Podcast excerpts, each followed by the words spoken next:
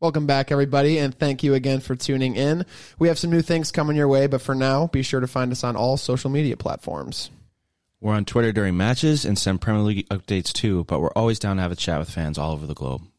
We're also on Instagram, TikTok, YouTube, and run our live shows on Twitch. Click subscribe and join the conversation when we record. And as always, let us know what you think. The beautiful game is for everyone to enjoy, so keep us posted on what you want to hear more of. Now, let's have a beer.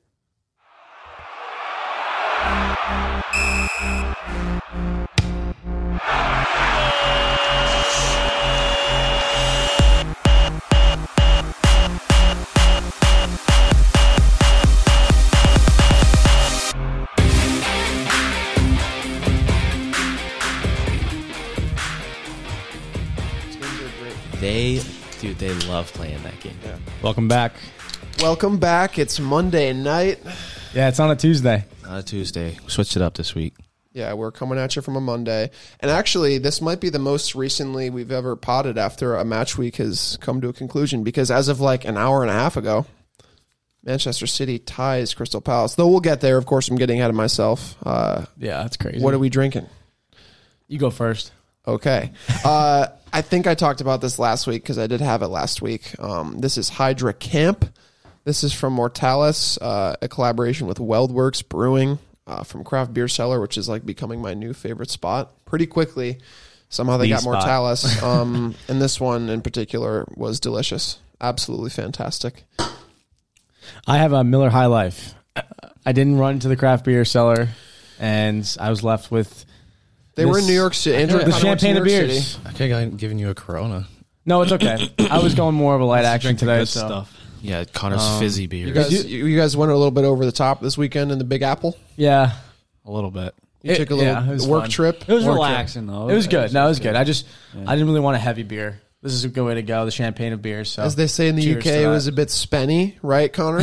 Spenny, yeah. yeah. New Tristan's York. been getting us prepped. What was the other one? Yeah. Uh, Uh, Bob's your uncle. Bob's your uncle. Told your uncle. That just means you're doing okay. If if you ask, as the example I used, how do I get to Old Trafford? They'd say, you go up that way, you take a left under the bridge. Bob's your uncle, meaning you're all good. yeah, you're on the way. You're going to see it. that's, that's terrible. Shout out to the Of uh, course, Connor will now hear that laugh. The They'll think lingo. that he's being rude. Yeah. Uh, but Andrew McKenna was the points winner this week? Fucking week. go, Andrew. oh, come on. Guess was who won two weeks time- ago? Yeah, this it- guy. Oh shit! I was just about to say, when was the last time you had you had won? Not in like a mean way, but I don't remember. like two weeks ago. But it looks tight on the board. You had eight points, and everybody else had seven. And and Connor was shitting on me this weekend, and we were watching the games at my house, and he I- was like, "Oh, that you you, didn't that get you it weren't right." doing well. No, I think, and everybody. said that. It's just a complete lie. Everybody got at least one score line right. That was something I noticed. Uh, I think a couple people got the. There was a two to one score line. A bunch of people got right. Was it Leeds? No, it was Liverpool two, You got Brighton 2-0 zero. Brighton. Yeah, I saw that one. I was Yep. like the one that didn't pick That was I like, mine. you Shout gotta out be kidding me. Liverpool for uh, for helping me out there. But yeah, it was uh, it was a tight race this week. But Andrew, you you brought it home. Love that. You- Someone else brought it home too, but we'll get to that. Oh, Wow. That's That's, shameless. crazy. it's pretty shameless. Had to throw it out there. Um, yeah. Did you already give your beer? No. Uh, this is uh, Oh, my Black bad. Hog Brewing. Jumped the gun on that one. It's got pretty good color. Um, but it's a blueberry muffin. This is like an actual sour. It's not a it's not a smoothie sour, which is definitely what I fancy, but it's a sour brewed ale with blueberry, cinnamon and vanilla beans. So I thought that with those notes, you know, it might not cut not might not be as sour. It's pretty sour. It's pretty tart. It's not Wow, that's really It's a slow good. sipper. I mean, that's one of the best beers I've like ever had in my life. I think I'm ready to say it is. Did we pour that one in a glass last week? That I don't was even think you liked it phenomenal. that much. You bum. I was thrown off by one of the flavors, My but. I, I did I did enjoy it. Jay, you're not drinking, right? No, yeah. I had a, I had a rough weekend, so I'm just drinking. This podcast is slowly losing its beer credibility because Yeah. just like, oh, this weekend. No, but now We we're- brought it for the hundredth. Yeah. Then, uh, yeah. We did. We did. That's right. We had a pretty good lineup for that episode.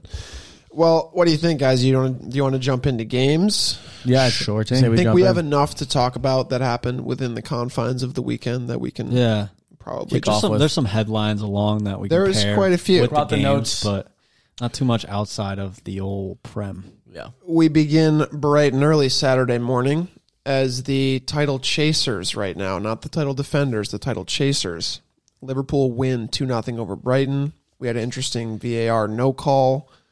Uh, Connor, what were your thoughts on that game? This was this was a good one. Um, Brighton, obviously, we dropped points to them earlier in the season, up 2-0. They come back 2-2.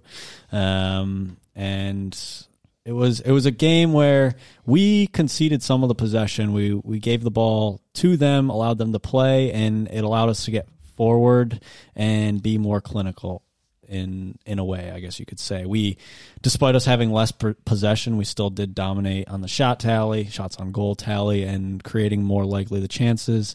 Alisson did make his money late, and I mean, a phenomenal performance from Luis Diaz is definitely just. It- It's the topic on the day, and it's the topic of Liverpool at the moment.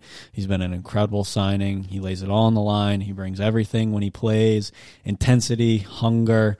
Um, he's tireless. He's skillful, and now he's popping up on the score sheet. As you said, that the challenge. Um, my take on it. Granted, the goal went in. Um, I feel like because it was a goal, um, him heading the ball in, it's like a bit of the human condition that it's like, all right, the team already conceded a goal. We're going to be a bit sympathetic on how we treat that. But I think it's very clear that it put Luis Diaz in danger. How um, Sanchez came out, arm across his neck region. It was it was a leg leg to neck, right arm angle, to leg. face. But yeah, Close it- line. It was a- Stylized by Stone Cold Steve Austin It was, in the a, early cr- it was a crazy double hit. and Yeah. and the ball was gone. Um, and I mean, it's just like if that ball doesn't go in, it's It was it's, ob- it's head a it's a red card and it is a penalty. There's no there's no doubt. That could have easily been another like Van Dijk situation. Uh, yeah, no, that's like one that you worry that a player could be in danger. So that was my take on the game. Brighton, Trossard definitely missed a chance. Maupay had a chance. They did create, but that's always the, that's always their Achilles' heels that they don't put put goals in. They don't. And I don't think you can blame Right. Graham Potter at this point anymore. I think they're set up to I agree. create chances for themselves, and they are doing that. It's just equalizing. Um, I, I think more so on. I talked about it last week, but defensively they could probably clean up. But then again, it's Liverpool, so it's like you're not going to not concede Pretty- against them. constantly uh, sprinting with their backs to most of the players flying towards them. But to even bring up again Luis Diaz, it's absolutely insane how already he just has like the Liverpool crazy gene in him. Like he just is already so ready to die for the badge. And probably more often than not, I like to criticize Klopp just because he kind of really gets under my skin a lot of the time. But man, has he created a fun office environment. Like Liverpool's the club that, like I was telling you, like about the place we won't name for just business reasons, but the place that has beers uh, for lunch on a Friday. That's like Liverpool right now. Like people are just all about it. They're like, "Fuck yeah. this place is awesome. We love who's in charge. We love the game plan here. We love the style of play. It's it somehow fits everybody. Everybody that shows up is just really well adapted into the system really quickly and."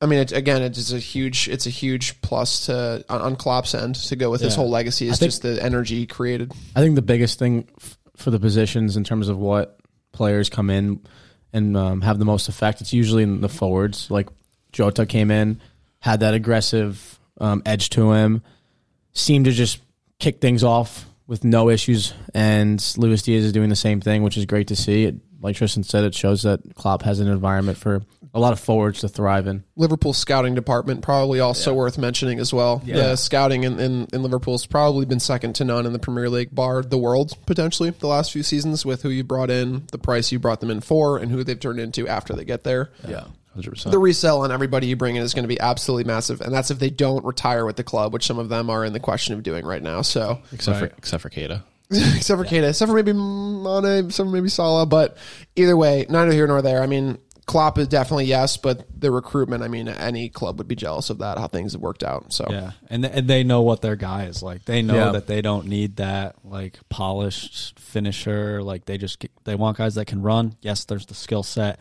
um, but they're more willing to build the skill set and have someone that's committed to the club and willing to work. like the Bane For every- soldiers in Batman. When Batman's like, where does he find these guys? None of them are talking. the masked man. Um, but yeah, no, it, it was a. Salah injured. Oh, he played.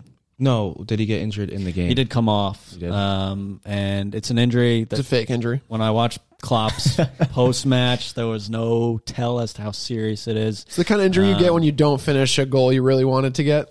Yeah, Salah's definitely a talking point. Um, and he did come off. He gets a goal on the day that brings him to 20 goals. I believe it's four seasons, a 20 goal tally, four seasons in a row. He's joined elite, the most elite of striker company. He's like winger Harry Kane company. level almost. Yeah, Kane was in the mix. I mean, he's only played five seasons in the Prem, so he's, and he's still in contention.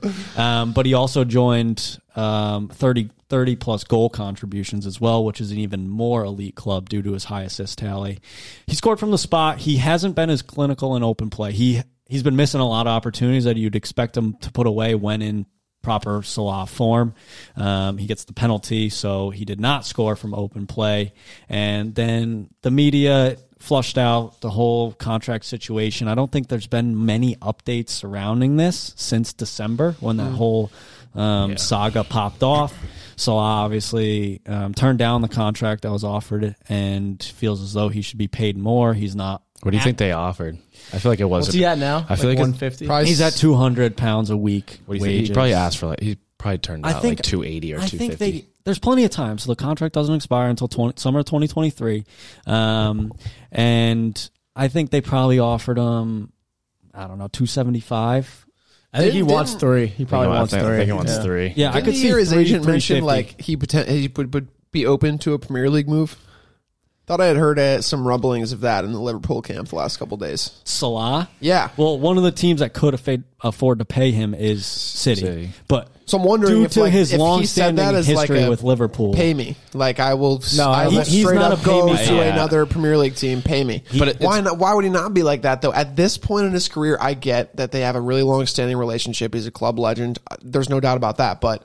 He has his Champions League. He has his Premier League. He's scored as many goals as anybody else in the league, and now he gets to demand what he wants. And so I don't think he's going to have a lot of wiggle room, dude. I think he would be one of, in a weird way, I think he's almost more likely to leave than Mane. Not just trying to like stir anything. I genuinely think because he's going to be the, the one of the only players in the Prem that can demand virtually any price tag. And Liverpool is known to be frugal. Most of the time, Right. it's worked out for him, but he could end up just having a fat payday. I don't going think to that's Madrid. how he.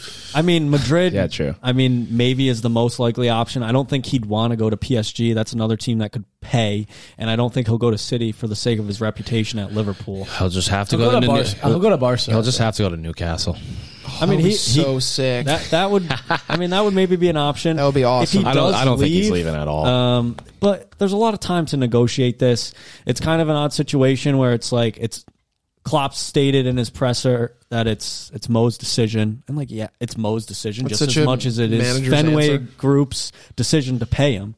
And we were just discussing that culture that is at Liverpool, and no player is bigger than the team. So if if Salah's demands are too high, which there, he there could be, I think, potentially one player that would feel that way, and I think it would be. I don't Mo. think s- I don't I don't think so. The goal hungry said- guys are different from, like, said- the He said in, he said to the media that he is not asking for a lot, but Yeah, he I- is asking to be I'm just asking for, as his, much as for his value to be proven. Lukaku. But like we go pay him four hundred pounds a week, four hundred thousand pounds a week. What do we pay Virgil? Because they're equally important to the team. And if anything, I think Well, you guys have said yourselves, goal scorers are the ones who get the awards a lot of the time. They're naturally going to be at a higher value, and it's understandable because they're the ones who do get the eyeballs on TV, and that's who gets you the points in the end. But, But again, that's Fenway's why it ties into me thinking that I think this will be the year that Mo says I'm not really willing to like sacrifice anything anymore. This is like for my family. This is from talk about generational wealth every week on the podcast at least once. Right. It's like he's going to start thinking about these things. If he can get a massive payday from one of those other clubs, then I think he'd do it. I think, yeah, I think he will get a massive payday from Liverpool. It's just going to take time because Liverpool are that frugal club and they don't want to just go cheap. That's a that's a they're cheap. They do good business. Unfailingly, though, unlike they don't- other clubs in England. Let me listen. very- let, me, they- let me get my two They're very cents. respective in their uh, wage. but uh, like they have the leverage. Lou Let me, Diaz. hold on, stop works talking. out. Just let me say, Fenway Sports Group has the leverage right now because they signed Luis Diaz. Good business. It's likely that he could score 20 goals next season. They have Jota. Yeah. They've proven that they can He do could it leave without and they'd Salah. fine. I think they too. should pay Right. him. I think it's probably three he's asking for it there at the max, or the minimum. Give me three. Yeah, I think that's the minimum. and Two hundred is probably low. yeah, Oh yeah, yeah, he's 100%. yeah, definitely. And I don't think he goes to City at all. I don't think he goes anywhere in the Premier League. He leaves. He leaves the Premier League if he doesn't get paid three. Somewhere in Italy, maybe. I could see him going to Barcelona. It'd be He, Madrid he, or wouldn't, he, wouldn't, he wouldn't go back to the I don't Serie think he'd go to PSG. And- the PSG show also t- chimes in because Napoli. Messi would be gone. I think that's the year that Messi's contract expires. Obviously, Yeah. Mbappe's leaving, so PSG is going to be desperate for. I think they. I to think they will pay him. It's just I hate how they just act like like just pay. I the don't man. know. I really, I really. What do you mean? United just pay the man. It took Sancho how long to get a deal done because you were fighting They pennies. They have the wages though. They'll, they'll pay the wages. United. oh, but they won't pay Con- twenty mil. Connor had to reach deep into his back pocket I mean- for they haven't paid Sancho. he, Yeah, he gives really. the shrug. Oh, just he was like, man. "Where's this one?" They talk. They took him a year and a half to talk Sancho. I'm not. I'm not talking million. about that, but it's a current player that wants a contract. I'm just saying because with Gini, it was a similar situation where they just kind of Gini like wasn't at liberty to talk about it. and I don't think he ever did. He spoke on it where he felt he was never he wasn't offered the value that he was Exactly. So it's like if Gini, if someone is obviously Salah is more valuable than Gini, but Gini in the position that he was in, he has legendary status. I'd say at Liverpool at this point. Kyle Curran says, "I'm sorry, but Salah deserves every deserves any Yeah. every penny he asked for." I just butchered that. Sorry. Without Salah, there is no back-to-back CL finals and no Premier League. So I, I mean, again, yeah, he's not there's wrong. about a thousand not wrong, reasons you could like back that he has. He has the one who has all the cards in his hand. If anything, what he risks is leaving and then going to a place that isn't in a Premier League title race every single season or a, a Champions League terrifying team to draw I now. think I don't think he'd care at that point if he if they if they go on to win this season. I'm sure they'll give him the money, but even if they don't, he has a cabinet in his in his um in his locker. So it's like he's a trophy cabinet. I think he wants the money for the sake of generational wealth and for the sake that I can score goals for any club and win in Spain, win in um, win the Champions League, compete in the Champions League with other big clubs. But it's not going to be in the Premier League if he moves. That's fair. I'm fine with Sure. that. Uh, lads, anything about Brighton? Graham? Uh, I, Big thought, skid. I thought I thought Bissouma played well. He did get that weird. That was Uh, his first game back, right? yeah, he did get that high foot on uh, Naby. But other than that, I mean, they just like can't finish at all. It's like really weird. I think the questions are around Graham more than anything. Uh, weren't the fans booing him too at the end? Or was that last They week? boo- they boo him every- thought they boo him every booze. week. Was that Well, midweek? it's five losses in a row. yeah. Or is that Wolves? No. No, because no, 'cause Wolves, it, it had almost been Wolves, but they Yeah, I they think it is recently Brighton, got a win. yeah. But Brighton's definitely in, in a Wolves sort of just skid. won, so Well, you know, as as I said, I think before we started it's recording, Brighton. I think there'll be quite a few coaching changes this offseason, like slightly more than usual. I do think Graham will be one of them. I don't know if I'm ready to like provide a guess as to where he'll go. I just got to see where the where the vacancy I- opens I- up. But I think Leicester. Leicester would be a good fit for him. I Leicester think. too, yeah. Brendan Rodgers is obviously a guy who obviously if if Graham takes the Leicester job, where's where's Brendan going to go? Do you think he fits in anywhere? I don't know. I don't know. He He's an know. he's an odd character right Scotland. Back to Scotland. he'll get a he'll get a coaching job. What are we like? now. He, he's gonna get a he's coach won an job, FA Cup, ob- like- obviously, but like I mean, they're terrible. right Interesting now. to think. United might go after that Graham spot. You never know. I tell you what, it was a back and forth, ugly game until what the game needed, which was a bit of Chris Eriksen quality. Delivers a beautiful cross. Toney on the end of it. Moments later, puts away a penalty pretty convincingly. with his weird step up. Thomas Frank said he's the best penalty taker in the world right now. I don't agree with that, but he's pretty good. What did I say? He's back in his play.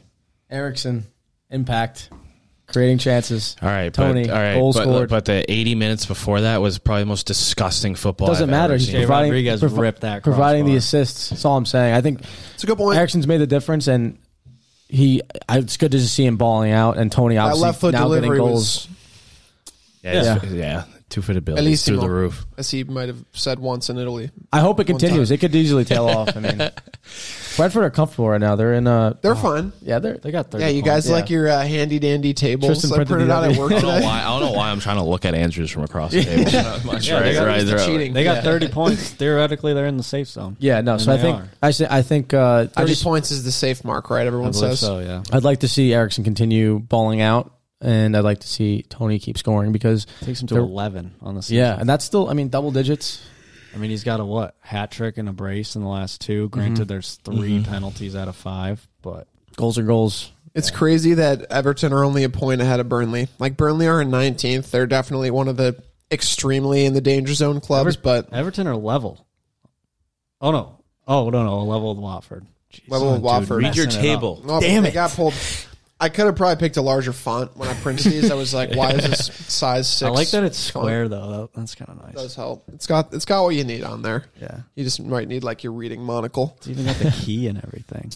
Burnley, I mean, I think I think I would say saying that they're right where they need to be would not be totally fair. I think there's enough quality in that side at this point to where I would have They're, liked they're a to see champion. them. They're a championship side, dude.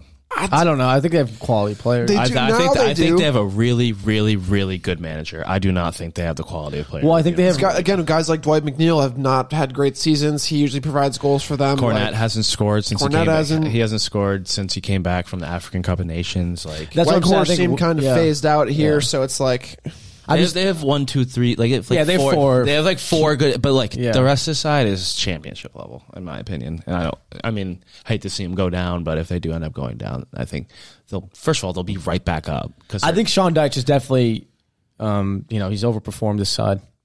thousand percent. Well, yeah, and they've given him no. I don't think they've spent any money. Cornet's probably I mean, their best. bought It's probably the most but- like expensive signing of like in Weghorst. but they also sold Wood, so. I They know got in a, the they got summer they they, have going got a sum of money for Woods yeah, too. if you so. sell a striker, just you have to make sure that I do get a striker back because I don't have that many. so that's the deal they have going. But um, I don't know. I just think there's a there's just enough quality in that side. Decent keeper too. That guy's been around They for also have two Hope. games in hand.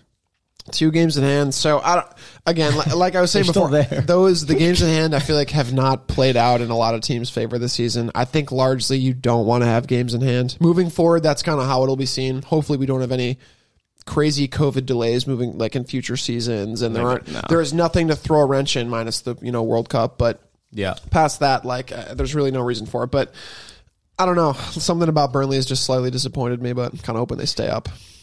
They were hot like a month ago. Yeah, no, they were. Cornet weeks, was out so. well, before Cornet left for AFCON. look, if I was really bitter, and I'm not, but if I was really bitter, I would say, wow, look at United getting bailed out by a guy who's might even be a one season guy, might be gone after this season. And some some greatness that buys them three points on the day. Sancho had a pretty good game too. That's what I would say if I was bitter, but I'm not bitter because it was a really crazy game. And honestly, while I was watching it, I was kind of on the edge of my seat the whole time. We FaceTimed at the half. It's a direct opposite of your City Spurs game, like the three two, like all the calls getting like disallowed. Yeah. last minute header. Yeah, yeah. I, again, I, I was I was pissed at the time because because in recent weeks I've been frustrated like on the games that weren't like. I'm thinking maybe he was really injured, but would that Ronaldo not have really assisted you guys in that game versus City, where you were getting like your asses pummeled for 95 minutes? Like you did score, but it was a single moment of brilliance. And in a game, you wouldn't always ask for a goal from Sancho like that. So I'm thinking. I don't know. That that was my that was my frustration with it. Was I was like, of course this guy shows up today, burns my team, doesn't play against City because he picks up some injury that may or may not have been real because he was frust- he's frustrated with the badge. Success isn't coming as, as clearly, but that that was my two cents on it as the guy whose team lost. I thought the game itself was really exciting. I don't. great. I don't think Ronaldo was faking an injury. I think it just English media um, lies and stuff like that. But I, I think Spurs played well. I think United didn't played okay. I think they they weren't that great on the ball. They turned over the ball quite a bit. I think it was a standout performance for like four key players for United. It was Ronaldo obviously scoring the hat trick, Pogba, Sancho, and then Fred. Fred played like he was Ronaldinho. Fred played a- out, out of his mind. The flick, the flick to Ronaldo to give him the opportunity to score.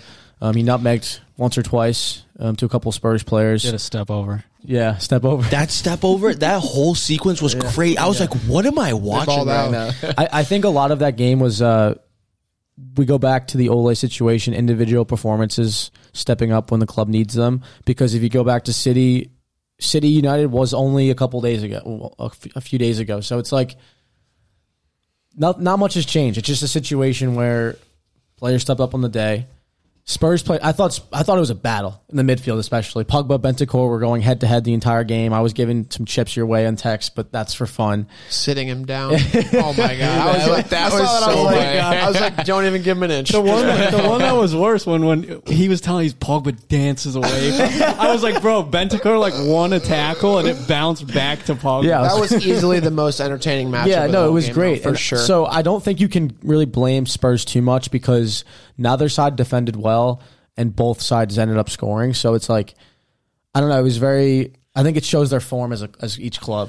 Spurs played really good football, in my opinion. They- they dominated like it was so Yeah. much smoother. Like there was a lot to pull that was good from that. And, then and then when United did string passes, it looked good. But it, like I said, it's like that Ole situation where it's good vibes. I could see that. Like it's one touch football. I'm like, Ronaldo banged a fucking 30 yarder after Fred like backheeled Yeah. past him. That goal goes in and I'm like it's it's like not I don't even know I'm supposed to be like oh shit, you know, it's it's not even the greatest goal scorer ever scored 3 goals just he went on a tear. Like Yeah. that's what happened. That's just what's going to happen when you when you play United this season. So exactly. it was frustrating, but in the same vein, like I was also we got burned pretty bad defensively on that Sancho long ball that led to the like the second Ronaldo. Mm-hmm. He was goal. brilliant. I thought Sancho was brilliant. Sancho on the put in day. a good Yeah. shift. I mean, you're right. I mean, the saying the the individual bright spots really were just like. They what are you going to do? Yeah. That, that's the one thing that you really just got to tip your hat on the day to Exactly. and say, nod your head. I mean, what I would say too is, and, and when we made- did our combined 11, I pushed pretty hard for Kulu. You pushed pretty hard for Sancho. Ultimately, we went with Sancho. Though I wasn't happy with that. But on the day, I mean, I would say he was, he probably had a much better game than, than Kulu did. He really, Kulu didn't do that much few good touches. He's always he's surprisingly really good crossing the ball, but Sancho is a problem. He had a good chance. Uh, he had the similar right foot kick that I was like shitting when Yeah, he took that yeah. shot Yeah, because look he was right in that same position, but he was really good. He's playing off his lines really well. He's creative. You guys brought up Fred was really good too. So I.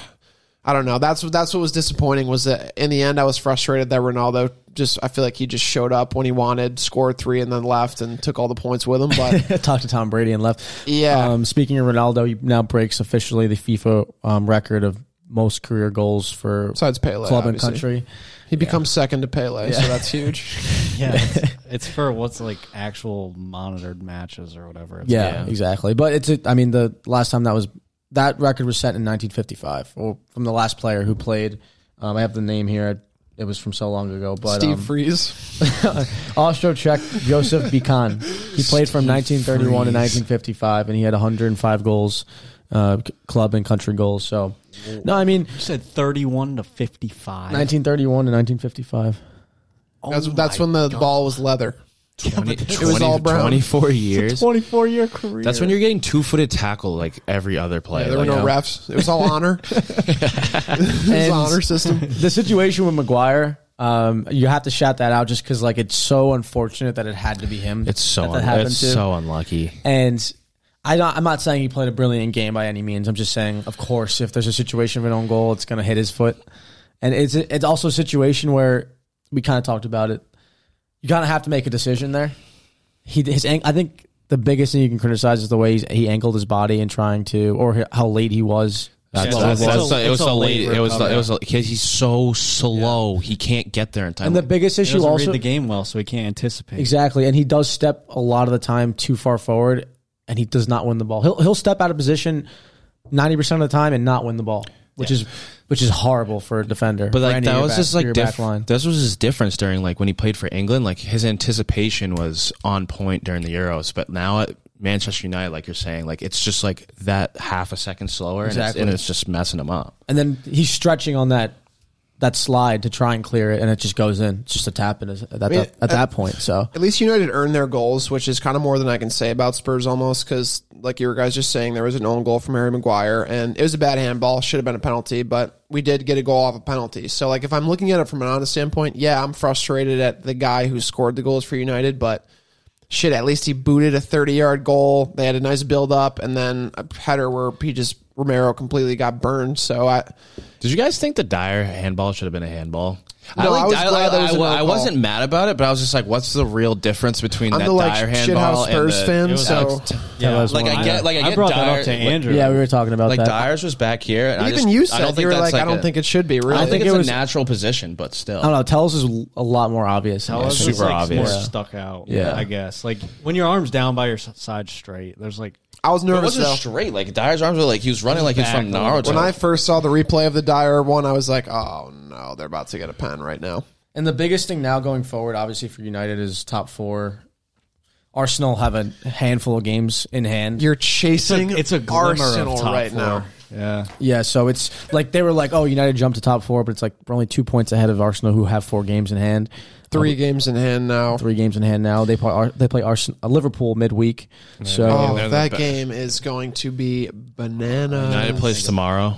They play against Atletico for the second. wow, Connor, we they don't play next until April until April second when we'll be there. United. Yeah, Yeah, wow. Liverpool United. well, that's good. Ronaldo should They're be off healthy. Well, they Yeah. play. for They a do have while. Champions League this week. Yeah, they do tomorrow. Um, Yeah, Against Atletico. but a great game all around. I if, they're definitely still hundred percent in the top four run, even even with the games in hand for Arsenal. Yeah, like, yeah. but if Arsenal beat Liverpool, then again, that would be pretty incredible. definitely. Either way, it's a bummer. Kind of been Spurs season uh, going into that game. I think it was like win loss, win loss, win loss, or something like Yeah. that. But Your third leading goal scorer is own goals for the opposition. is I'm right, sure. uh, or he's That a like- third. Third. It Yeah. goes Did I say- Son, Kane, and then Yeah, then own you know goals. the usual suspects. This is a roller coaster I cannot wait to get off of. I'll tell you that much.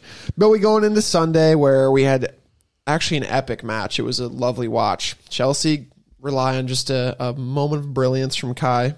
Launched them past Newcastle, who were heartbroken not to walk away with anything that game. you know what's crazy? Before To we be get honest, into I it, was too. like if you looked at this game two months ago, you'd be like, "Oh, I don't really care that much." Chelsea are going to absolutely destroy them. Connor and I were in New York. This was game of the weekend. we were gonna we were like we were gonna leave Sunday morning early, and we're like, "Oh, Chelsea Newcastle's at ten o'clock. We got to watch that game." Yeah. Because that's just how exciting Newcastle are to watch, and the game did not disappoint in terms of that. Obviously, Chelsea dominated the possession, but Newcastle are a team that look deadly at times and can give plenty of teams issues. Yeah. I didn't know the commentator said that. I didn't know this, but Almiron's like kind of out of favor with Eddie Howe. I didn't like know that. They were talking about him uh, during the match, like the first few minutes. They mentioned like, "What do we think of Almiron?" I could only hear that, and then I really couldn't hear the rest because I was doing something else. But um, that's tough because he's one of their biggest signings for the club in recent years. Yeah, He's I- the biggest MLS I signing, think I, Joel think, in was a history big still. signing for them, and now they've made a couple more. I think it's just. I was he's never a that good into player, it. but He's I don't just think he fast. ever. He's very fast. But he's- he's, he- very direct, well, but he's one of those players that isn't really good at His anything. skill is not he- totally like, there. I don't want to say good at anything. I would say like at a specific thing. Like yeah, Yeah, like like Saint Max he is a sucks. dribbler. he's good at sprinting up the line and, and Yeah, scaring yeah. a defender Well, for a few moments. But he's got very poor control of the ball at his feet. The finishing's not that good. I just he's not super useful just in that like final James. third. But like I yeah, but like I have Similar seen to Dan him James. sprint back on defense, get the ball, and then do the same sprint back, Yeah. and just like He's be like, en- it's endless energy, but you see why it worked in the MLS. Not even making a dig, like you see why he was so incredibly good in the MLS. so direct. 'cause Yeah, It- When it- you're that fast and you can beat people, you don't need to be that great at finishing necessarily, as long as you're just more aggressive and direct, and that's where those guys stand out. But what were I, you saying? I thought when they bought him, he was going to be a player to come in and be like a creative dribbler, quick on the ball, kind of like how St. Maxi is. But obviously, St. Maxi's on match in terms of how the ball is just at his foot, like a with a string on it. But yeah, I don't know. I, I thought Almiron was going to be a key player in Newcastle's like team when Eddie Howe obviously came in and the money came in because he's like a good player. But like you said, I guess he really isn't that good at much in terms of like one particular thing. Yeah. And you want to talk about players out of favor. Lukaku is far from favorable to start. Timo started over him in this match. and even though he still has zero understanding of how offsides works, he was still so much more dangerous and effective than Lukaku would have been. His Yeah. first I touch was worse. It's like not even close. Uh, The problem with Werner though, his first touch was very It's heavy as yeah. hell. Yeah. He practically kicks it as soon as the ball touches his foot, and then he just hopes that he has enough time to get there. But yeah, he has a speed to get there. But He also, though, what you could say about Timo that you can't about Lukaku is that he actually gets touches when he's in. He gets so many touches. That's kind of why I think these these howlers stand out so much is because he gets so many opportunities. But what Lukaku get when he came on like six He touches looked, you, he maximum? looked clunky. He Yeah. looked like a Just looks like he doesn't give a shit. Chevy truck out there. He looked the Just same like, as, as he did it as he did at United. That's what I was about to say. Like, he literally looks looked the same. He looks like- worse. Well, I, I don't know when he was. He I scored guess, 20 yeah. goals at Maybe United. that was last season. That's true, but it's that. But you could see that form coming in as Yeah. as he was leaving. Yeah. So and before, I think it could be partially due to him not playing, but it, it's clear and obvious that Tuchel is going to rely on a fluid front three that can attack from anywhere on the pitch as, oppo- as opposed to forcing the ball through a strong number nine. Yeah. That's And- just, he's going to try to, he's, he's kind of mimicking how Pep, Pep play in the front where it's, it's a fluid system up top and, and any, of the attackers can play at any come off any side. They can interchange, and when Lukaku's up there, he doesn't Can't- do he- that. he can't do sits that. in the and it center worked. circle. Havertz scored.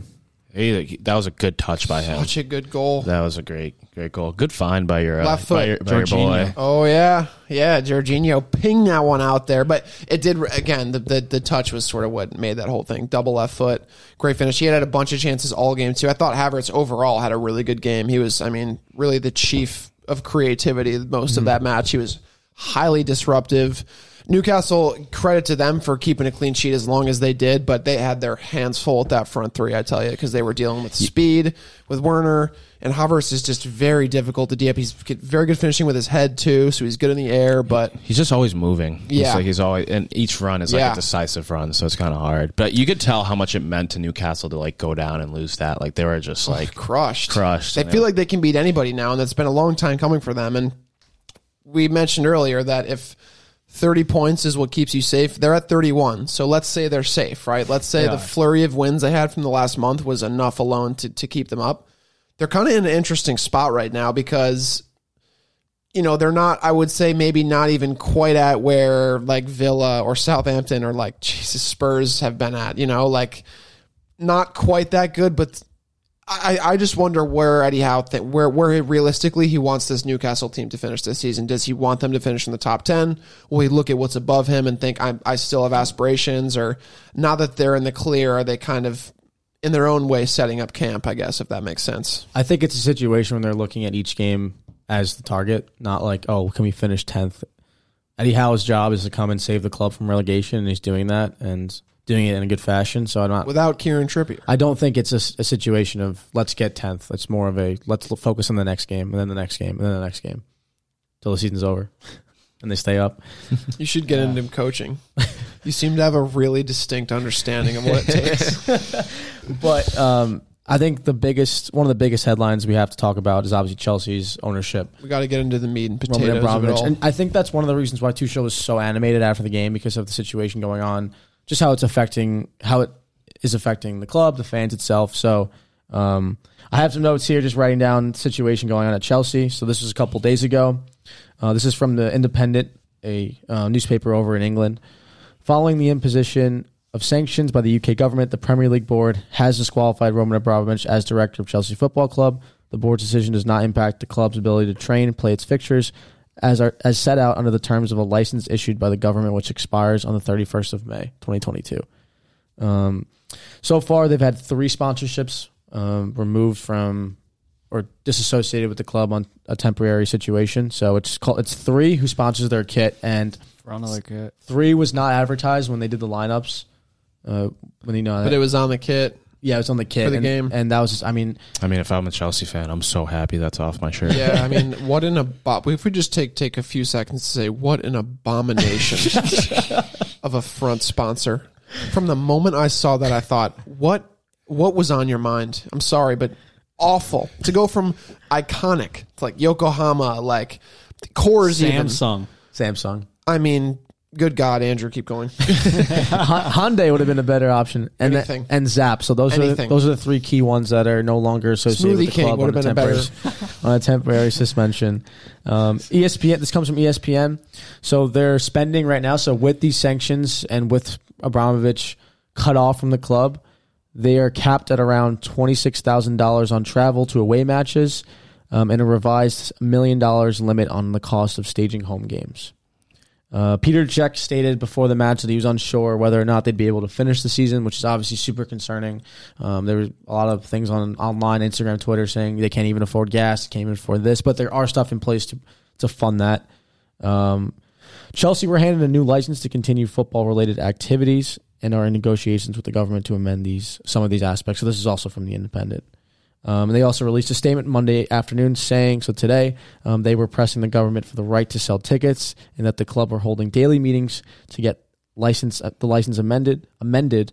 The club also reveals the Premier League and the FA Cup have raised concerns over the license, which prevents Chelsea selling new tickets to home areas around the ground uh, to away supporters visiting Stamford Bridge or Chelsea fans wishing to watch their team on the road. So, um, yes, they can't sell tickets. They cannot renew contracts and they cannot make transfers. So I don't know what's going Can't on with sell that. guys. Yeah, The worst thing I would Yeah. say right off the bat from all of this is their contract renewal. So any player, Rudiger. i.e., Toni Rudiger's, I'm trying to think of who else is in that sort of. Com- Azpilicueta. Christensen Mike Christensen definitely is one of those guys that Tuchel has been vocal about. he's, wanting he's to already keep. on the way out. Well, yeah, and he's like, I want to do something to change that situation, but even if he wanted to, he couldn't right Yeah, now. exactly. I feel like that's the that's the biggest thing because I do think that the Premier League would only let this go so far. I do think all of the boards who were in charge of handing out these sanctions and freezing this and freezing that, I don't think that they would let this just go into a tailspin because I think they also view Chelsea as too big a, cash cow to to just let this happen. It's just such a guaranteed pull for the Premier League. It's too iconic a club. It has been mm-hmm. too powerful for too long. So I don't think they'd let it just go into a complete tailspin, but Yeah, I don't see that happening either. But again, the the player contract renewal is a big thing that I think would, would concern me if I'm somebody who's wants to keep to keep Rudiger, and I think many Chelsea fans are leaning that way because the center back market isn't that massive right now, and you don't know how they're going to turn out in the Premier League. He's so been great for them. So it's been really good. So I think that would be a big thing. Some players might be kind of apprehensive or or would want to continue to distance themselves from a situation like Yep. this. So It's also tough because Chelsea has an identity as a club that was willing to spend anything to get their trophies, and they did. They they got their trophies. They averaged, I think it's like a trophy a season, and they weren't just winning some little shindig down on like whatever coast of England. It was big name trophies, and players not knowing what the ownership tendencies are going forward. England clubs in England it's that tendency to have that business perspective when you approach clubs and they try to make it into somewhere where you make money and it's difficult to do that. Abramovich loved Chelsea and he was willing to spend whatever it meant for the club to be and successful. fire Chelsea- and Chelsea fire loved whoever Abramovich. was managing for the sex- success of the club. Like yeah, that man fired everyone. and, and that's what he did. He bought who they needed to buy. He would. It was obviously the vicious managerial cycle, and That used to be the worst thing you could say about Chelsea. Up until like four or five weeks ago, that could have been the worst thing about you. You could have said about them as a club was that they just axe managers and there's no real love or or uh, loyalty to the club. But now it's like, I mean, it's think about how different the situation has become in just such a little amount of time, and and the options they're looking at now in terms of buyers and. I know you. it Sounds like you had Yeah, I had some I had some information around who's Right. uh, who's sniffing around the potential buyout of Chelsea. But right now, there's a official bid in from the Saudi media group. Um, they've reportedly made a bid of 2.7 billion dollars or pounds. Sorry, uh, Mohammed. Uh, I'm going to butcher this. Akarihi, who runs Saudi media, is the CEO of its parent company, Engineer Holding Group. Um, there are also a number of other investors potentially looking. Um, they include LA Dodgers part owner Todd Boehly, Chicago Cubs owner Tom, Tom Ricketts, and British property tycoon Nick Candy, who's actually at the game against Newcastle. yeah. he You got a little bit of camera time. yeah, he talk, which he probably sounds like the most, the best option just based off what he mentioned and said how like I want the fans involved with the club. They should be making economic decisions for the club. Uh, I love Chelsea Football Club, like all these things, positive stuff. Obviously, anybody can say to buy it, buy a huge, you know, money Yeah. money making Best case, machine. right? But like So I Roman, think- Roman has nothing to do with who buys it too, right? Like he has no say. It's like the can't. Chelsea shareholders who have now taken over have all the say. Yeah. I mean, think about what a miraculously best case scenario that would be to go from Roman, who was arguably the best owner in football, maybe in world football, you could argue, by many people's measures in terms of Especially self singular injection, owner. Yeah, appointments he's made, business he's done, and to go from him into like a month and a half of absolute havoc and chaos and financial ruin and uncertainty to then somebody who's like hyper positive and is like, Yeah. I'm going to make this about the fans and you guys are going to have more hands on. I just, I don't know. That almost seems too good to be true to me. Like, I That's what I'm think it would, saying, it yeah. would really, That's almost like the Arsenal Daniel Ek thing, where I'm like, no, guys, that's just not. It's just Right. that's would work out too perfectly. That's why I don't think it's going to work out. So it was the cutthroat nature of Abramovich, but it was that he did that in a sense that it was the he, everything he did was for the club. So And, I like, think the Saudi owners you- would be more likely because they're going to be think- more cutthroat. yeah. They're going to say, "Just tell me who I need to fire, who I need, who I need to hire, and I will get it done." If Chelsea has any hope, I think of repeating. I don't think it's possible to repeat what they did under Abramovich. Um, no, I don't. I, I think in you're right about today's that. market. But if there's anyone, it's going to be a group or the Saudi media group that has a chance at doing that because it would be that cutthroat business style and the club would be successful. But like when you get these, a lot of American owners are interested or American ties, like we all know what they do with football and they make it about themselves and they want just what's going to bring in revenue. And it makes it a disaster and value shift. And it's like, yeah, we're trying to keep the fans happy, but it's not it's not necessarily always what's best for the club. So it, it could get ugly, and it's like they'll be they'll be saying whatever they need to the press to make them look like the goody two shoes, and but they don't. I don't think they'll have. They won't carry the wallet that Abramovich has or the the media Yeah. group has. That that give me more actually credit. allows The, them the to do. knowledge, the the savvy Yeah. of the game that he has, the connections he has, the power that he really has. When you think about how scary it is, but the sway that he has, and what people actually know about him, and and how long he's been this powerful. Not even in the Russian landscape, but in the world football landscape. You Yeah. know, like who he's regularly meets with, and it really is. It would be. It's a wild transition. I don't. I think even right now, a lot of people don't really have a full grasp on, even Chelsea fans. But Yeah, Tuchel said it. Cech said it. It's simply unknown, and fear of the unknown is going to be daunting moving forward. And they they have to cope. Winning games helps, but that's only going to be a solution for so long. Going back to the Newcastle thing, I think Tuchel is probably just telling his players, we just got to focus on football and get the job done. football should be an escape for everyone. Honestly, for everyone in that involved in that club right now. Don't worry about not getting paid. Yeah, yeah. Don't worry about it. Don't look at your bank account until I say Hey, you listen, can. you did this because you love the game anyway, right? They're all like, "What?" I have nine houses, Thomas. Do you think the love of the game pays for my Malibu mansion? Do you think, Thomas? Do you think I can send my four kids to private school for the love of the game? Everton to me right now are like Indiana Jones sliding through like a caving in wall. And even though you know that they're the main character of the movie, you're not sure they're not going to get squished. And I'm starting to think that the walls are going to just squash them like a bug. Uh, They're not in a good way. They lose one nothing to Wolves. Big win for Wolves, who were hemorrhaging points. They were in great form, then on a massive skid. So big for them. But geez, it is getting harder and harder to see Everton pulling themselves out of this. And you mentioned this before about the games in hand. You said you don't think anybody No one's really wants from that. really wants the game in hands or is benefiting from it. But they do have four games in hand um, now, or three games in hand. So it's a situation where I think that will be good for them because Everton have enough quality in their side to win those games. I think you look at that from perspective of the smaller clubs, in my opinion, at least.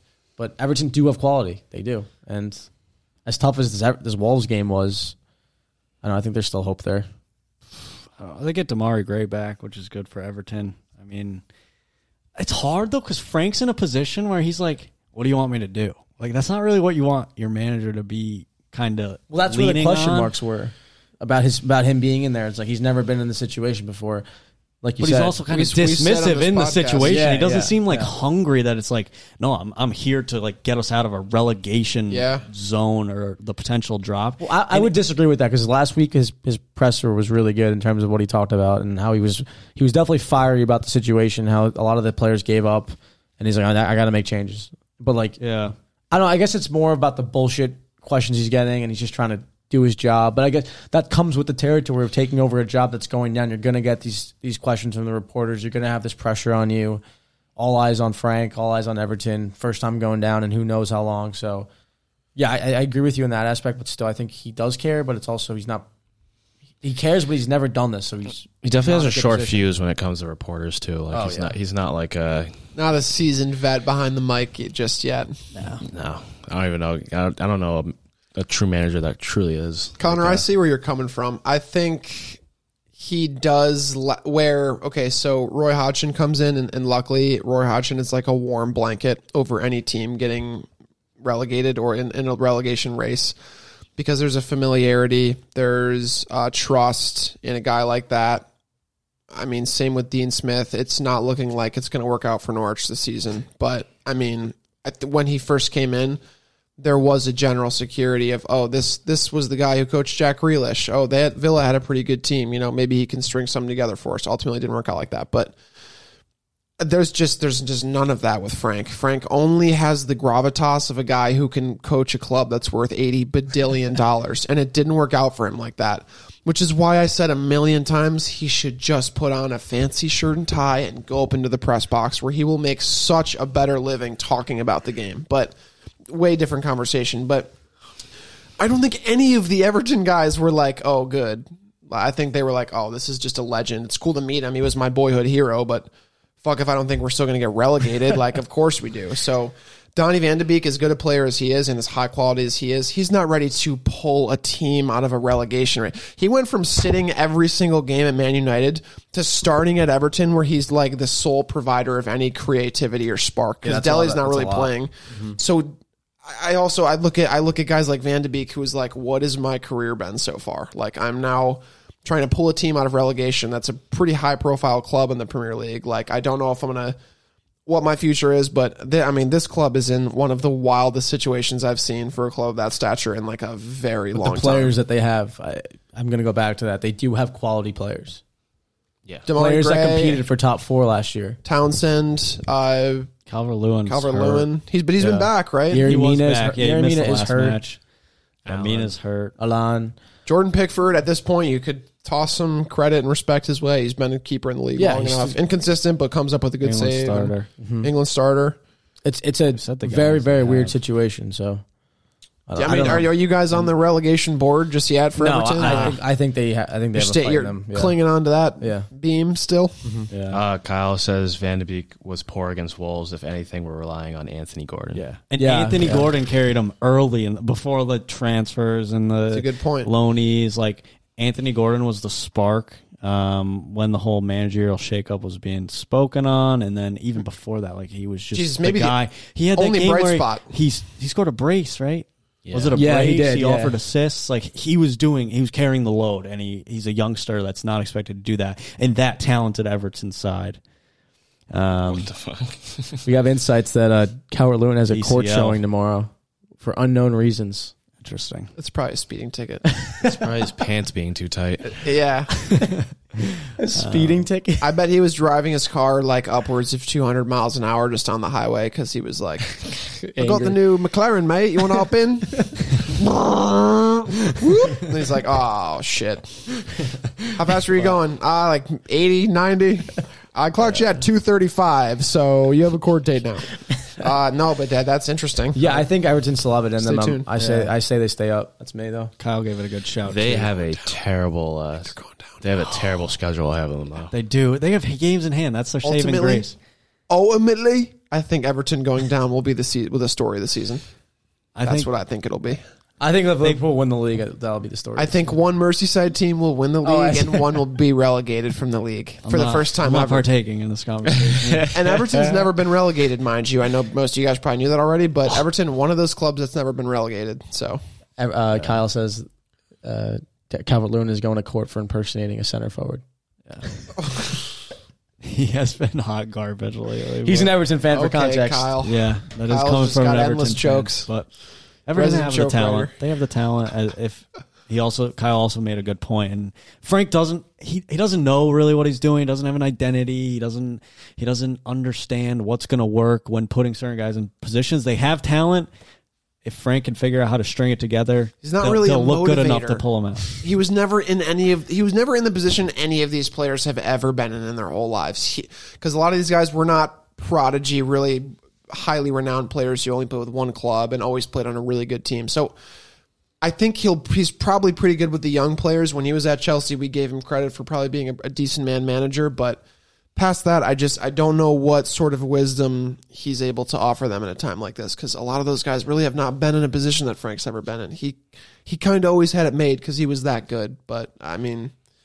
I don't know. I don't want. I'm not rooting for anyone to get relegated. But if I were a betting man, which I'm not, I would probably say Everton are maybe getting the jump this season. We'll see. We'll see.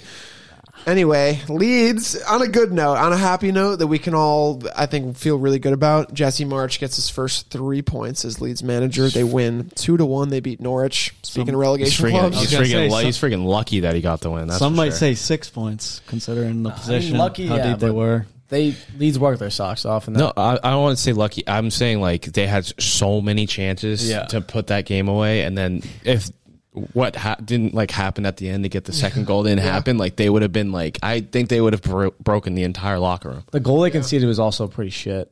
I mean, the man Yeah. got in between the defenders and What a just outpaced them. dude, that and and their four point gap now of of seventeenth feels gigantic because of the four teams below them are just neck and neck at this point. Yeah. That like even a gap like that, like Leeds can really do the most damage in the relegation fight right now. They could leave Everton in the dust if they keep if they, if they were to string together a couple wins. Would love to know who they play their next few matches Right. against, but You could tell it was Bamford's first game back starting, and it was his first start. He was not clinical. Uh, it was a little bit clunky. But yeah, we all Jalen loves his run. Yeah, his fat per boy run. usual. But Raphinha, I mean, he's the one that pulled it out for him. He created that goal. He- I mm-hmm. mean, he, he scoots it around the keeper and then squares it to Gelhardt for the tap in, and then I mean, definition of scenes. I mean, Elland Road was bouncing. And this Luis Just Diaz Edwards. trade might have done Leeds a huge favor because now I'm not sure Liverpool would be in the market for a guy like Raphinha. That changes if, if Mo leaves or Mane leaves, but that's kind of been the story, right? Is, is Liverpool was one of those clubs that really seemed like they'd give Raphinha a serious sniff. Seems like he'd fit in well there, but mm-hmm. With the guy they just brought in, maybe Raphinha stays. If they stay up, you know, He's not staying. you don't think someone's buying him? you're not I- convinced I- at I all? had that, uh, Bayern wanted him. I had that thought Leeds will process cash today out. when I was re- just rewatching the game on online. Dude, staying up could change everything. yeah, You know, I think so too. New but manager. to give to give context of when they play next, it's honestly a tough a tough game. So Shit. Wolves, Southampton, Watford's winnable. Uh, Southampton is winnable, but Southampton have been playing Southampton pretty well randomly will recently. drop points Yeah, against an but awful I- team. They'll show up on a day too. Chelsea, Crystal Palace, Man City, Arsenal, Brighton, Brentford. Last day of the season. So I would say less than picturesque remaining schedule, but doable. Enough, say enough Leeds- I, points feel in like there. they- I feel like this is the most doable Leeds, schedule they could have. uh, Southampton, Watford, Brentford, Brighton are winnable games, which it's are a tall huge task. points, Unfortunately, they you could can't win. be, They could win like half those games. At- you can't be at in sixteenth Yeah. and not have a little bit of a uphill battle ahead of you. But in the same vein, I mean, they are in decent decent position to stay up, and and that is a club I hope stays up. That is a club I would say I'm rooting for to stay up and not get relegated It's, because cr- it's crazy too I how many how fun. many of these teams have to play each other that are going to affect one another on who stays up too, which gets even crazier. I need my weekend dose of Luke Ayling like I need my morning cup of coffee. So if I don't have that, I don't know what I'll do. To be to be quite so, honest, he's but. so bad. Norwich, you guys think they're uh they're Dunsky? Yeah, they're down. Yeah, they're, they're, down. done. They're out of here. Yeah, Seventeen points. I mean, that is Connor. What'd you say? Eating dinner, negative forty five goal differential. And that's after Leeds. it's a good thing it doesn't conceded, like, carry over, right? Yeah, yeah. They'd be in credit card debt for the rest of their lives. no kidding. Like Leeds plays like high performance, like straight offense, and they have minus thirty four. Like Norwich is just like they don't do any of that. They are literally just so bad in that aspect. City have a ninety five better goal differential. we really thought Josh Sargent was going to kick it off after that brace. yeah. I'm not ready to say he's cooled off yet, but the flame has been doused. I would say, uh, no pun intended, because of the because his hair's red. Moving on. Moving on. Moment of the weekend, maybe Yarmy getting West Ham the win. Yeah, that was huge. Belter, the resident Ukrainian winger, absolutely sealing the deal for West Ham over a good, might we even say surging Villa side. That was, I mean, that again, that might have been moment of the weekend.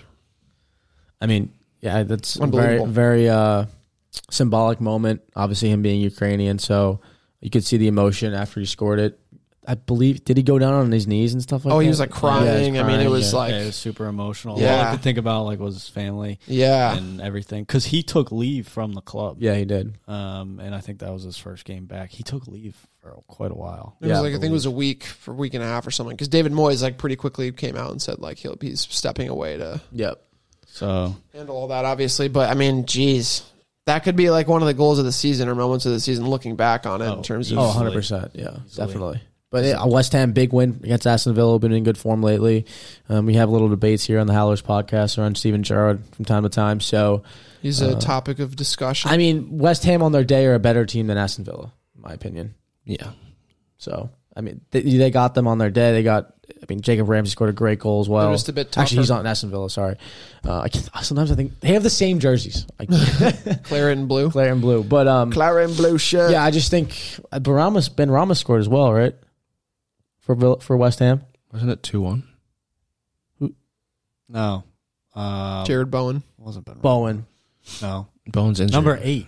Fornals. Fornals. Oh, Pablo. Come on, man. Our, our guy Pablo. Pablo. But yeah, so Life Pablo. of Pablo. I mean, Villa are a good side with, with Coutinho, obviously, Buendia, great players, but You said it well. On their day, they're a better big side, win for but West Ham, in my yeah, opinion. Big, still big win. huge. Yeah. it, it was a good game too. I mean, Yeah.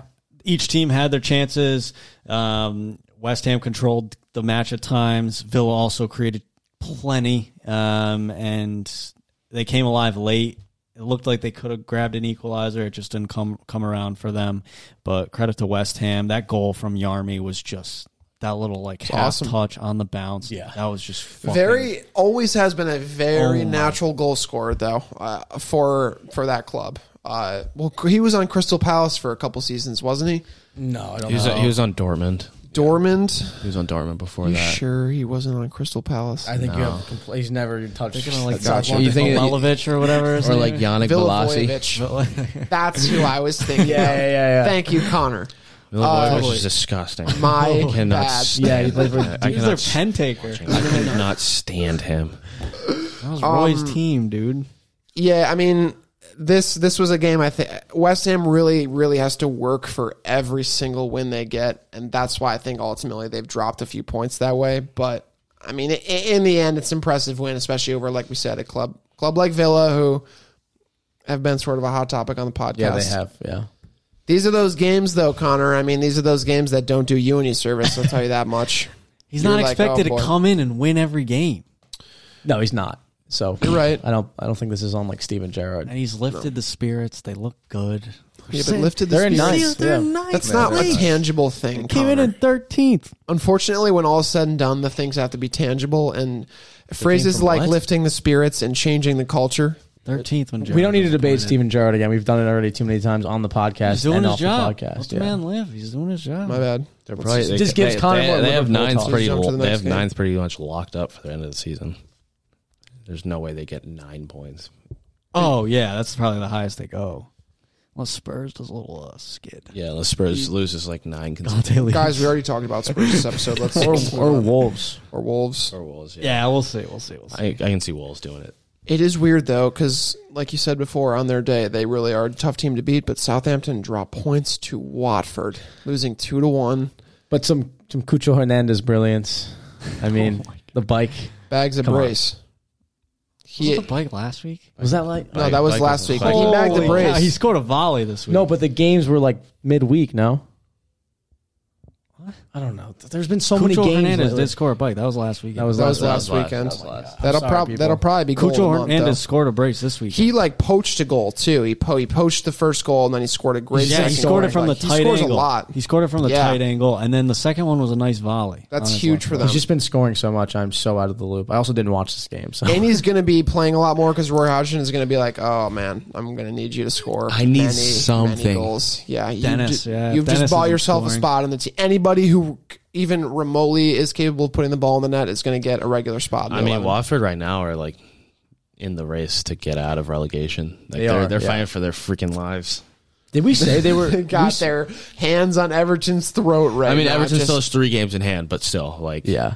I just the games in hand. I'm so skeptical of now. I, I just their games in hand are like Liverpool, like Chelsea, and like Yeah. like it's like terrible. Like they're the not going to do anything with these games in hand. So which is tough, but uh, Southampton is it's they were in such good form the start of the year, and now it's like that's also doing? a group. They got think about how much more talent they have than Burnley. Sorry, and that I mean this is a team that underperforms sometimes over the span of ninety minutes. I mean. Southampton have some seriously high quality players in their team. They have an experienced keeper. Maybe you could say Forster does, does leave some to be desired, but Ward Prowse is as good a midfielder as you can probably find in the Premier League on his day as well. So I don't know. That this is just such a. It's just a I'm weird never, I'm couple never of games. convinced by them. They're so, but they're so well coached. That's why I like him. Like he's an awesome coach, and he has really good insights at the end. Yeah, But like, man, sometimes I just cannot stand watching. I think they're. I think Didn't his they just player. get throttled. I think a his week ago, player. too? by like Leeds or something. I think his players let him down. Mm. They got throttled last week. By who? Yeah, Uh, they're just a team that But can it's at like- any day lose eight nothing because it's happened so many times, and you're like, guys, what But they're is in tenth. going on? Like I, They're in I 10th. really don't know what. at, at tenth. Who gives a shit about goal differential? Exactly. Really? Like, like- by Villa. Throttled it by was Villa. Villa, yeah, yeah, yeah, by. Villa But it's last like- week. Also, like where is Southampton really expected to finish? I, I don't know. I mean, I, I don't. they're the speak to many- definition of mid-table. Yeah. So But um, honestly, we had people. People had them going down. I picked think- them to go down. Yeah, I was- they yeah, were the yeah. worst team. Not in not the- just us, but like people had them like fighting for relegation Well, or they fighting for. They a were spot. in a relegation battle at the end of last. se- th- From Yeah. January onward, they were the worst team Yeah. at the end of No, last. I se- know. like I'm- by far. Yeah. So, uh, and I mean, yeah, they do have Broja, Yeah, which has Broja been is quality. He's been huge for them this season. If he leaves, I mean, th- there goes some goals. So if Chelsea reclaim him, Livramento's kind and of based on off, the financial Livramento, they situation at bought, Chelsea, though, I like, think, and it's like not not a not panning bang for out. their do you think yeah. that affects how they handle Broja, the finances at Chelsea right now? Like, is he somebody that they'll recall? You think and be like, well, we already own Well, you, they so can't sell. gonna- Well, they can't sell him out. So, They can't so sell him, he's a so- Chelsea player right now. he's going to come back, and they might need him. if they say like this continues on through the summer and next season with Chelsea, you got to think they're going to keep all the loan players, the good loan players they have right now at the moment. Gallagher, Gallagher. Broja, those are players that you. I mean, people are uh, debating whether or not Gallagher's even going to go back to to Chelsea and, and play there. Will he get playing time? Without a doubt, I think he will if this is a situation that continues on to next season. So little Broja Kai action up top? Gallagher feeding them the midfield. Give. Chelsea fans something to watch. I mean, I, I said this in the in the recap, but I keep waiting for the form to dip on Arsenal, and it's just not happening. And I'm starting to get kind of disappointed and worried because they are making a very convincing Champions League run right now. They are kind of in the driver's seat. The games in hand, like, like we mentioned, I'm somebody who's pessimistic, so I don't think games in hand work out for anybody really, but. I mean, they have looked just fantastic. High energy, high press. Mikel Arteta, Jalen, you've been very vocal about how good he's been this season. I mean, there was at one point where the announcers pointed out that he was really ushering his team back up the field because they were sitting back pretty far. And I mean, once they kind of evened it out with Leicester, Leicester was just nowhere to be found. I mean, Arsenal was had all the quality, all of the huge chances.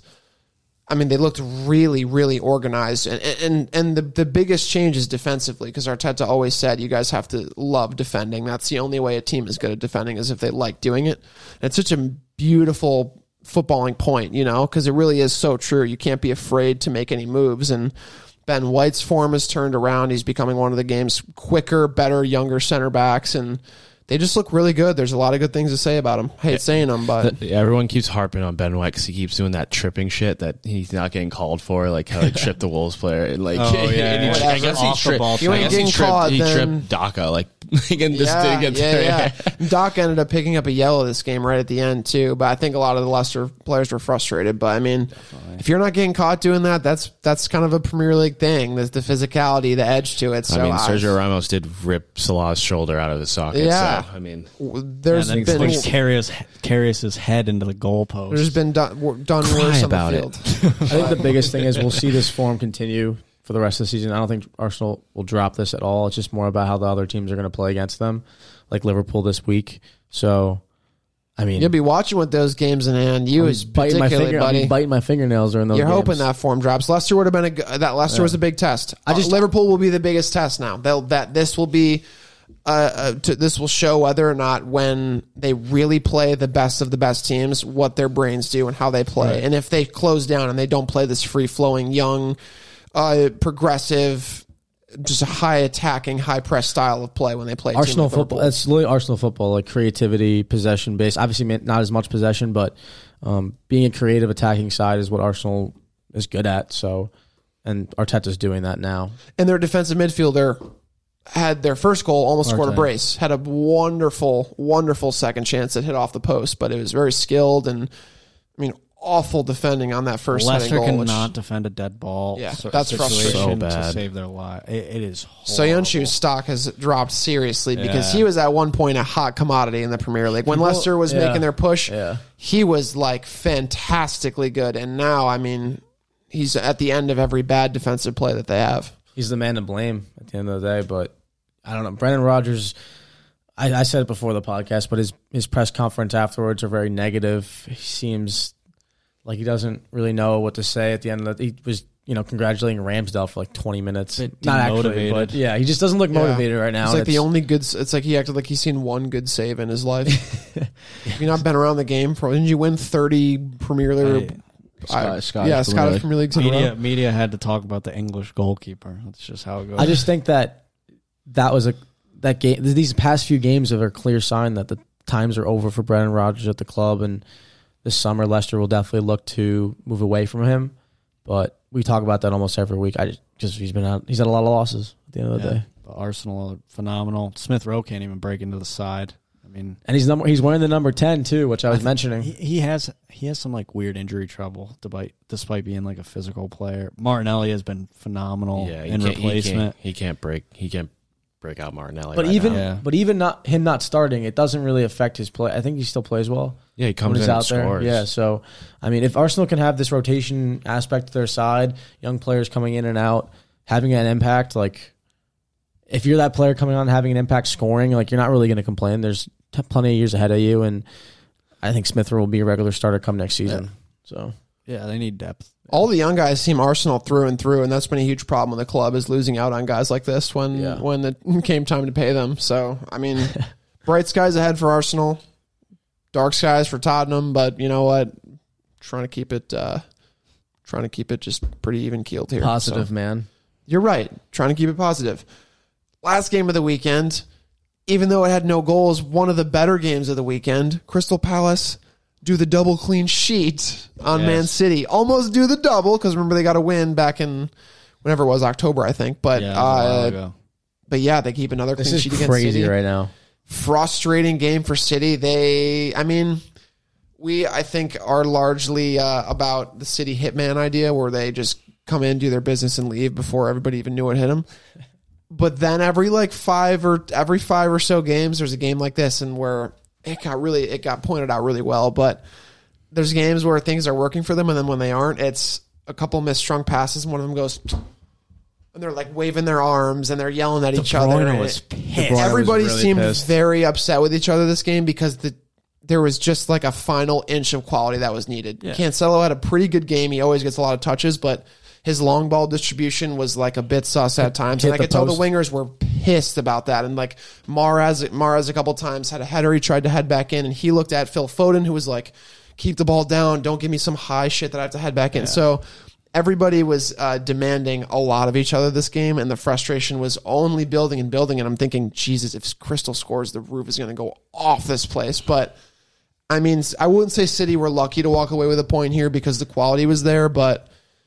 I mean, it's really, it's just really entertaining to see a team that's that good and almost seeming superhuman to like on their day really struggle. Well, I think that's the reason why they were so upset with each other is because, like you said, they demand so much of each other, and Pep demands so much of them. So when the front, when the adversities, we we talk about City not really running into adversity ever, and when they do, They're like, "What is this? It's, yeah, they've like never seen it before. Oh my gosh, Rodrigo is a perfect example. And Flipped a gasket at it's the not end. like Oh taking my it's not God. taking a dig at City because the reason why they don't face adversity that much That's is why 'cause they're that good. They're such a good team, Yeah. so it's understandable in that aspect. But Palace are a team that will do that for you. Vieira can switch up his side, and any he, they can play good football, like counterattacking, creative, or they can play these gritty games where their players are giving their life to not get a goal scored on them. So, uh, I th- huge win for Liverpool first and foremost. As the title race, yeah, did you buy your on. Crystal Palace jersey yet? And Did you buy your uh, Guaita get a kit? If there's one. one thing about Crystal Palace, they know how to spoil uh, title chase. So done, done, done it in the past, Get Liverpool, here, and now they're helping out. talk about they it. just they just helped you guys out. Nice, Andrew. Nice call. Four points off. You got a game in hand. like the one back a, few, a long time ago. Yeah. Oh yeah, beginning of the episode about Liverpool not paying their players. Um, but yeah, City came bastards. about as close as physically possible to scoring a goal in this game. There was three chances that were mere inches, even less from going in. De Bruyne hit the inside of the post, bounced out. Mahrez with a good follow up. Obviously, Gua- Ga- Guaita saves. There was the Grealish across the face where Bernardo could have tapped in, and it was just like, how did that? How does that not go in? I Like, think you mentioned earlier that Saint Maximin Saint Maximin might be the guy to mention if you think about a player who has a string on the ball at his Oh, feet. yeah. I would say 100%. Mahrez might, Mahrez might be the only guy who, who edges past him because that guy His trapping touch. a ball like a ball that's been pinged. No, that's not a string. He has glue. field. Like he has glue on his feet. It That's is- different. and every time he gets a touch, the announcers are like, and that's just fucking ridiculous for Mahrez, by the way. Oh like, he, it's just a magnet, and Yeah, the ball magnet, stops yeah. at his feet, and then he just walks in. I mean, Yeah. the finishing wasn't quite there. And he, I think, is one of those guys where now it's really predictable. You know, he's going to cut in with his left foot and go deep post. Like, that's kind of his thing. That's what he's trademarked. And they defend, Crystal Palace defended great against that today. He would trap the ball. Mitchell. There's no stopping that, but yeah, Mitchell had him pocketed pretty well. Mm-hmm. Very exhausted by the end. He was like So barely able to walk, but that's what this team will do to you, and that's what you have to do to keep a clean sheet against this team. I saw Palace played great defensively, but there was one thing that I saw towards the end of the game where they kept like walking out of their own half. Like Edouard and Zaha were like taking players on, and I'm like, "What do you guys do? Get the ball off your foot!" But like they they beat the first man, but then they would turn the ball over. Uh, I don't, but still, they somehow were able to keep a clean sheet, and Gallagher was also instrumental for that um, Yeah. for that reason. yeah, Zaha was so willing to take players on in his Mm-hmm. own. He took. He was like ten yards off the eighteen, their own eighteen yard box, and he'd just be like, That's what I was- three yeah. city players around Yeah. him. He's like, oh, I'm going to try to weave these guys. He, he did good a couple times, but But it's like they're they dancing. also had a don't have couple it. set pieces. Um, is it? It's not. It's not. Is it Armstrong? Um, No, that uh, plays. I'm thinking of the, that's Andersen? Andersen. Andersen? Yes. Andersen. There was Yeah, like yeah. two set pieces he had that were just like half field set pieces. He kicked them both out of bounds. I was like, dude, dude, just keep the ball in play. Like put it around City's area, whip it in. of all the step Um, overs Crystal Palace takes, Andersen is not a, a huge contributor of the stra- of the step overs. yeah. I don't think. But yeah, Vieira, very very good game plan to match up against City. Oh yeah, It, it is funny to watch City's tempers flare. Like Rodrigo, Ku- Kouyate got kicked in the leg by De Bruyne. Rodrigo's he- the coolest head of the bunch usually. And that man's went- getting his masters in something. I don't remember what it is, but he's literally like getting his masters in addition to playing for City. So he's a Hopefully, he doesn't do that in the classroom when he doesn't get an answer. All right, flips his desk. You know, and not to shout out the billion dollar club, but I will say uh, Laporte had a fantastic game. Yes, he did. No matter who, who the the defense is or how organized the back line is, Zaha's not an easy guy to deal with. Elise was a problem today at he was, times. Early chance. Early chance. uh, early chances, and he was always very effective uh, actually on the ball. But I thought Laporte defended Zaha very well, and though Zaha got some good touches, I mean, ultimately he was frustrated most of the time, and Yeah. he was. I mean, again, as long as you can just recover pretty well and sprint back and get that ball back to Ederson, it works out okay. But I would give him credit because again, Zaha's not an easy guy to to d up on any day. And that, my friends, was match week twenty nine. We're getting there. Baller. Twenty nine to thirty eight, guys. Oh my gosh. Guys, we have exciting stuff coming soon. Yeah, we've been working on some good stuff. We got in the in, It's the, in the, it's in the the works. works. in the crock pot. But Stay tuned. as always, we love to have you here at the Howlers Podcast. Thank you so much for joining. Be sure to check us out uh, through our link tree on TikTok, Instagram, Twitch, YouTube, wherever you want to follow us. Spotify, Apple Podcasts. We're there. See you soon. Bye bye now.